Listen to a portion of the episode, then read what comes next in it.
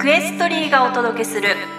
プランニングインタビューはい、皆さんこんにちは。えー、久米信之さんをお招きしてのポッドキャスト、えー、第2回目に入っていきたいと思います。1回目はですね、令和大恐慌に備えるすぐやることということで、この令和大恐慌という言葉が久米さんから、えー、出てまいりました。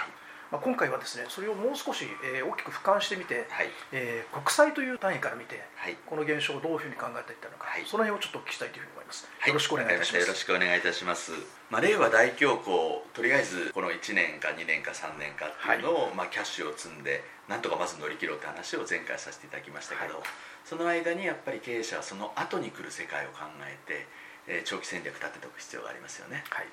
でこれまでやっぱり私たち国際化っていうと、まあ、特に日本の場合は、まあ、売るっていうよりは安く作るんでうん。工場を作ろうとか、そうですね。安く仕入れようっていうことだけ一方的に考えましたし、やっぱりその時一番安い国はどこかって言ってジプシーのように動いていったと思うんですよね。うん。うん最初例えば台湾韓国から始まって、えーやがて中国に行って、今ベトナムだミャンマーだとかいう話でやってきてるわけですけどもこういう単純な国際化じゃない、まあ、本当の意味のあのグローバル化が必要じゃないかと私考えてます。はい。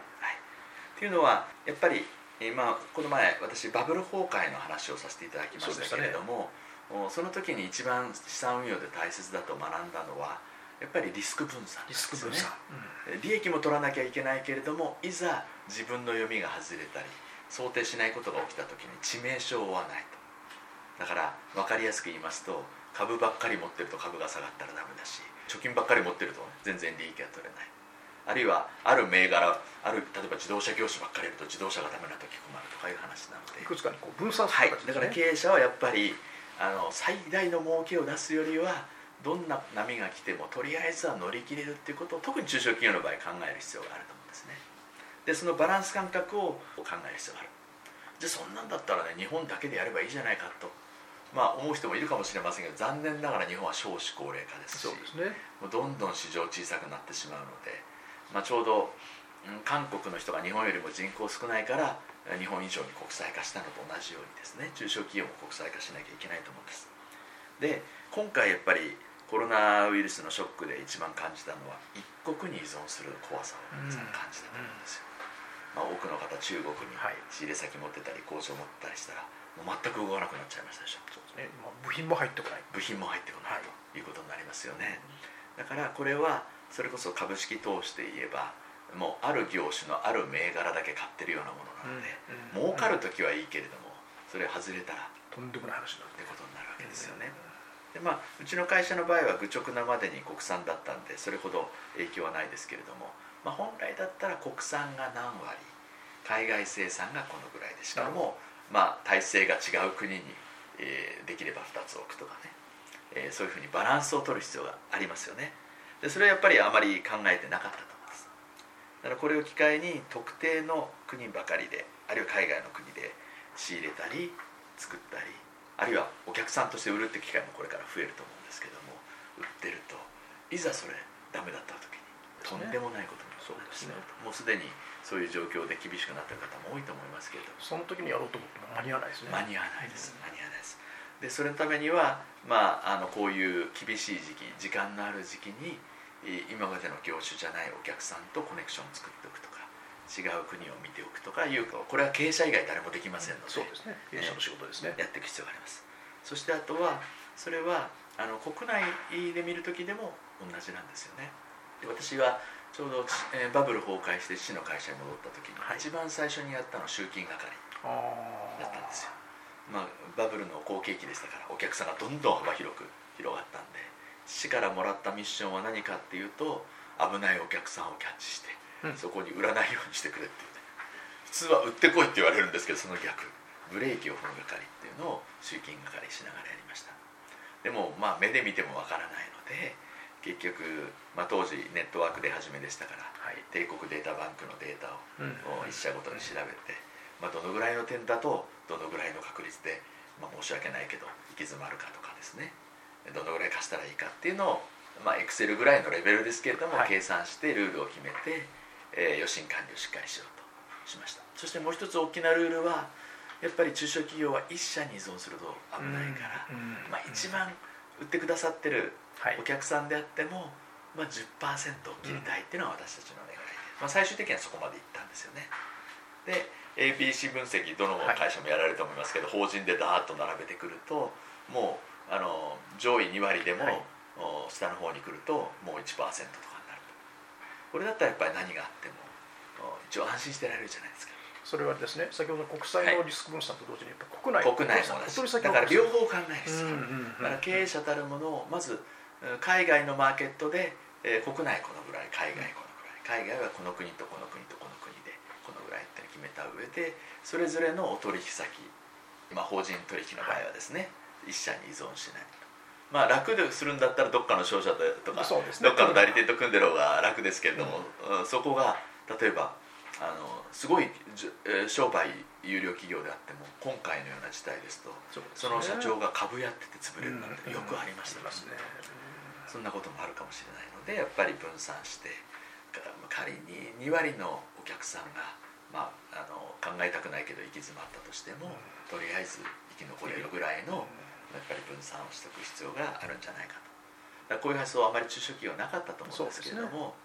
だからブランディングの定義ってやっぱりかっこいいえーパッケージ作るとかかっこいい広告するとかかっこいい商品作るってありますけれども実はあのそういううおっしゃる通りです。はい、あの自分がえーここで、えー戦いたいっていうフィールドを決めた上でそれぞれのところでひょっとしたら見え方違うかもしれませんよね、まあ、例えばファッションの業界で例えばクメセンティスかっこいいねって言われてても、はい。ユニフォーム業界だったら丈夫でいいねかもしれないし、うんうんうんそういうあの資産あリスク分散をしたマーケットごとに、まあ、本当の意味のブランディング自分たちの強みを出していくっていうのも、まあ、この1年2年3年で考えていくことかなそれですね。一つのこの商品なりのあるいは、えー事業の価値をいくつかね作っておく必要があるといくね。いうことだと思います、そしてそれで中小企業だからたくさんの事業を同時には持てないからあの今回も海外見るとうん同じ化粧品のライン使ってアルコール作ったりしてるでしょ。そうですね同じアパレルのラインでマスク作ったりしてますから、もういざああいう形で、うん本当はまあ季節ごとに同じライン同じスタッフだけど違うマーケットに対応できるとかいうのが、まあ、一番いいですよね。そのしなやかさもある意味では中小企業の強みではありますね。そうだと思います。その、えー柔らかさ、はい。で大企業でも例えばザーラなんかは北半球と南半球でうまくコントロールしたりしますから逆に日本国内だとバランス取れなくて農繁期農閑期があるところをうまく山谷に沈めるなんていうのも本当の意味のリスク分散でいいと思うんですよね。あとはやっぱりあの、まあ、地方の方も多いんで逆に羨ましいと思うんですけれども、今までは大都市が一番いい。はい。うん、お客さんもいるし情報もあるしね。いいと言われたんですけれども今回コロナウイルスでもやられてるのは全部大都市ですよね。ね。ニューヨークもそうだしスペインマドリッドもそうだし、イタリアもそうですイタねリアもそうです。だからそういうところの脆弱さも分かってきたわけですよね。で今回たまたまウイルスですけどまあウイルスよく言われるみたいに10年に1回ぐらいはい。来ると言われますけどももう今後東京を襲うの、まあ、あるいは全国を襲うことかもしれませんけど大地震のリスクが言われてますよね、もう今後30年で7割大震災が起きる。なんていう時にやっぱり都市は相当弱いはずなんですよね。多拠点で。多拠点でですよ、まあ、ネットワーク社会ですから、例えばコンピューターで言えば昔は大型コンピューターが真ん中にあって、うんうん。うんそこにあの端末がぶら下がってるイメージでしたけれども、そうではなくてやっぱりリスク分散の意味でも多拠点でいってテレワークも含めて、はい。どんなことがあっても事業が継続できるようなことっていうのも、まあ、これを機会にちょうどもうすでにやってる会社も多いと思いますけれども、ね。わざわざ会社来なくてもできるようにするとかそれが大切だと思いますしあとは多拠点っていうことで言えばちょうど今アマゾンが10万人雇用するとかはい出ましたね。だからリアルの店舗をお持ちの人でもネットでできるように。ネット通販もさっきの割合ポートフォリオの中でじゃあ3分の1ぐらいはネットでも売れるようにしておこうかとかね。やっとくといいですよね。そうですね。まあね今ねこの情勢になるとリアル店舗ものすごく大変なこと。そうなんです、うん。だからまあ具体的な例で言うと久米繊維も明日からはい。店舗を閉めようと、うん。やっぱりうん。お客さんと社員を守るためにっていうんですけれども一応ネット通販でもやってましたから面倒くさいオーダーメイドのことも結構メールのやり取りで社員もできるようになってるから。そう考えれば別に在宅でねやってもセキュリティさえ気をつければ大丈夫じゃないですか。だからこういう意味のしなやかさっていうのもこれを機に鍛えておくと、まあ、それは海外も含めてですよね、うんうん。今回一番大変なのは海外に会社を持ってる人が人を送り込むのが一番大変だと。そうなんですよ。行ったら帰ってこれないでね監禁とかあるでしょ。それを、まあ、ネットうんまあ Zoom 使っても何人でもいいですけども。お向向こうの人向こうに行かなくてもできるっていうことをどれだけできるかってことですよ久米さんの印象この今のコロナの問題で、はい。今おっしゃられたような、えーはい。テレワークであったりとか、そういったものってやっぱり急速に進んでるあ進むと思います。うん。進むと思います。だからそこら辺はやっぱり民間のすごいところでねね。企業は対応していくと思うんですよね。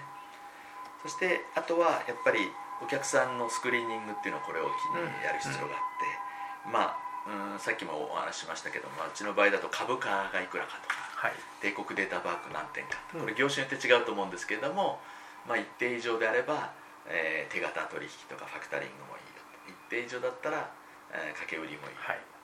まあ、手形ファクタリングだと3ヶ月分4ヶ月うん。分売りかけたまっちゃうので,、そうですね。じゃあそれ以外はもうキャッシュオンデリバリーとかあるいはクレジット決済とかねそういうふうに作るっていうルールをこういう時じゃないと作れないので。なるほどただ厳しいのははい、帝国データバンクの点とかは、うん、うん結局1年前のそうで決算すね。2年前の決算なんですよね。だからそこはやっぱり私も集金係でしたけども実際に行ってみるその話を聞くっていうのも大切ですし今だとネットだから、うんうんうん。あーまあ噂も含めて、はい。いろいろ検索できますから特に皆さんの売り上げの中でシェアが大きい。ね Google でえー探すのでもいいし、ね。うん。SNS 上の検索でもいいんですけどそういうところはこまめにやられてた方がいいんじゃないかなと思うわけですよね。はい。はい、でそこで何が大切かというとその噂聞くだけじゃなくて、うん。えー頭の中で回路を作る必要があるんですよね、回路をえーだから例えば風が吹けば桶は儲かるとかはいはいがたくさんあって、ありますね。良くなるところもあるんです、なるほどなるほど、この前僕びっくりしたのは、うん。えーあるビジネス出版社の社長さんと一緒になってですね、会合で。そしてどうですか、まあ、今挨拶みたいなもんですよね。コロナどうですか？っていうふうに言まあったら、本当そうですね。いや実は売れてるんです。本本が売れてるらしいです。てなんとなく想像できますでしょ？わかります結局休校になったとかね、うん。自宅になったっていうんで本をでも読もうか、時間が増えたわけです時か間が増えた、らそれでこれまだら模様らしくてですね、うん。えー首都圏の本屋は厳しくなってるらしいです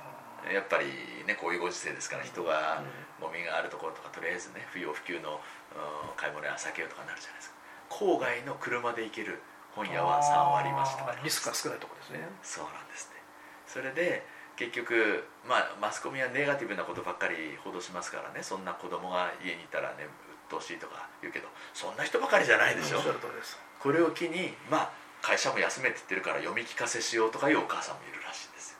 だからあのいい影響悪い影響っていうのをちゃんと考えてそこなきゃいけないですね。いけないです。でスーパーなんかは売り上げ今いいわけじゃないですか、うん今日も、うん。あの母親のお弁当買い係で、はい。隣の霞に行ったら、はい。大行列です。あの土日、えー小池さんが階外に出る段ですのね、うん。多分このねおじさんとかおばさん普段絶対カップヌードル食べないだろうなって人がカップヌードルたくさん買ってましたけどね。そういうようなことが起きる。だから現場に行けばこんなご時世でもいいところ悪いところが見えてくるわけですよね。そういう面ではあれですね、えー目の前のこともきちっとやりながら、はい。うん少し長い目を見て、そうなんです、うん。そうなんです。でこれから何が来るかっていうのはやっぱり社長さん忙しいので普段はなかなか考えられないじゃないですか。そうですね。どうしても目の前の既存のお客さんの喜ぶことを考えますけれどもひょっとしたら自分たちの持ってるリソースで少しあの違ったお客さんに展開ができるかもしれないしもっと楽しいことをね社員が喜ぶことができるかもしれないっていうのをまあ最初は経営者がやって、はい。そしてあとは社員にも考えさせるのもいいと思うんですよ。そうですね、ええ。その一つですね、はい。うん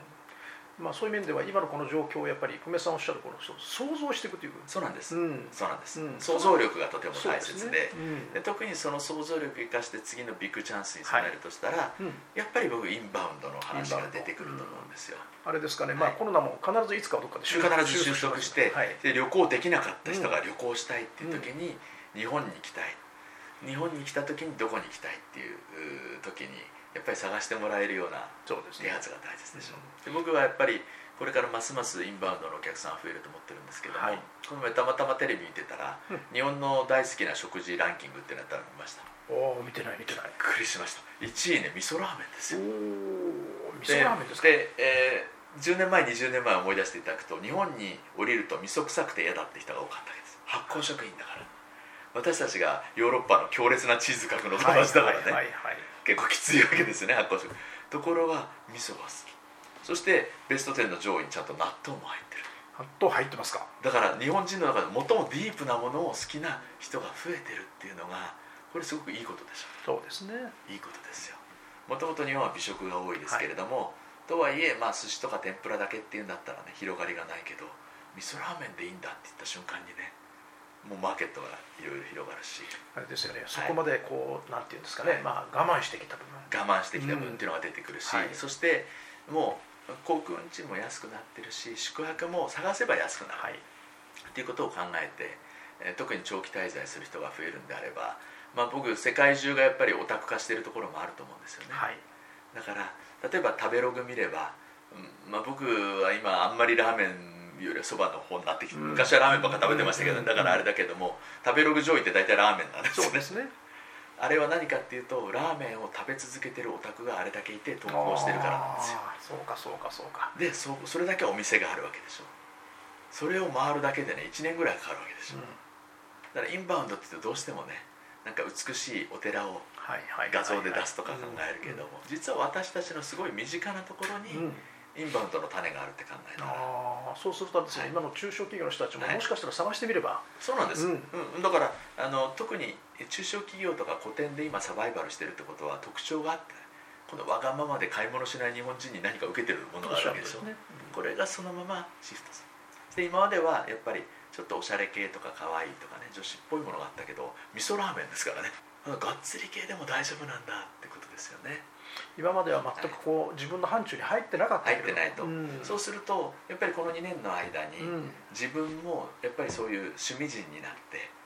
えー昨日、まあ、私の師匠のデジタルメディア研究所の吉川さんえーラジオ対談みたいなのをした時にやっぱり道だと。久米君はよく道ってメール道とかブログ道とか言うけど、うん。ラーメン道でもいいしね。ね、うん。納豆道でもいいから、うん。それを、えー会社も追求するし社長も追求する。だから私の教え子であの平井君って盛岡でお酒やってるね。明治大おっしゃってましたね学の人がいますけど、うん。彼なんかは日本酒道を極めつつ自分でお酒だからせ日本中のお酒に詳しかったりすると。経営者がそうするとあれですね。自分の一つの道を探さなきゃいけない。道を探す必要があるんです、うん。っていうのはそこまで道をねどんどん極めていくっていうのはやっぱりなかなか日本人以外にないんじゃないか。特に当たり前のものを、そうですね、うん。だってラーメンそこまで極める必要ないのにね。福部さんのお好きなカレーもそうですね。カレーもそうです。カレーだってラーメンだってもうみんな駆動車でしょ。店主も駆動車だしそこをバイクとか自転車とか車で回る人も駆動車じゃないですか。そうですね。こういうものっていうのはグローバルなマーケティングとか AI とかロボットとかと関係ない世界です。だから例えばあの道の駅なんかもこれからもっと海外で大の人に大ブレイクすると思うんですけど私なんかやっぱりえその土地土地の生卵を買って卵かけご飯するのが好きなんですけどね。こんな当たり前のことじゃないですか。ね。あとお米も全部違うしね、こういうなんていうか量より質そういう深みがあるっていうものを、あの一社でやってもダメですね、うんうん一地域でもやっても、うんはい。全部でやると、そうですね。うん中小企業自体が潤うので。だからクエストリーも飲食の方多いですけどもそういう人方がやっぱりそのとんがったものをやってお互いにね連携し合う。海外のお客さん紹介し合うなんていうのやったら、リピーターになって面白いわけですよね。あるいはあれですね逆にその企業でなくて小さな地域そのものもそこにも宝物ありますよね。そう思います。日本人でも行かないようなところに海外の人がすごい詳しいんですよ、うん。詳しいんですよ。それでたまたまあの富山にはい。1か月前にね行った時に五箇山に行ったらもうガラガラだったんですよ、まあコロナ、うん。でもねなぜガラガラかっていうと日本の人が行かなくなって海外の人ばっかりだったってことがああなるほど。ええ。海外の人が引いたらガラガラになった。でこれから、まあ、アジアの方が豊かになってたくさん来ますけれどもやっぱり、えー経済発展ってはい。急激にやると副作用が大きくて、うん。古いもの壊しちゃうんですよね。あ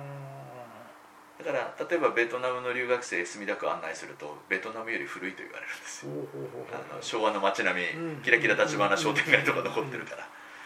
だからそういうものって五箇山なんかもそうかもしれないし浅草の雷門を見るだけで感動しちゃうわけですからね、うん。そう久米さんよくあの、はい地方へ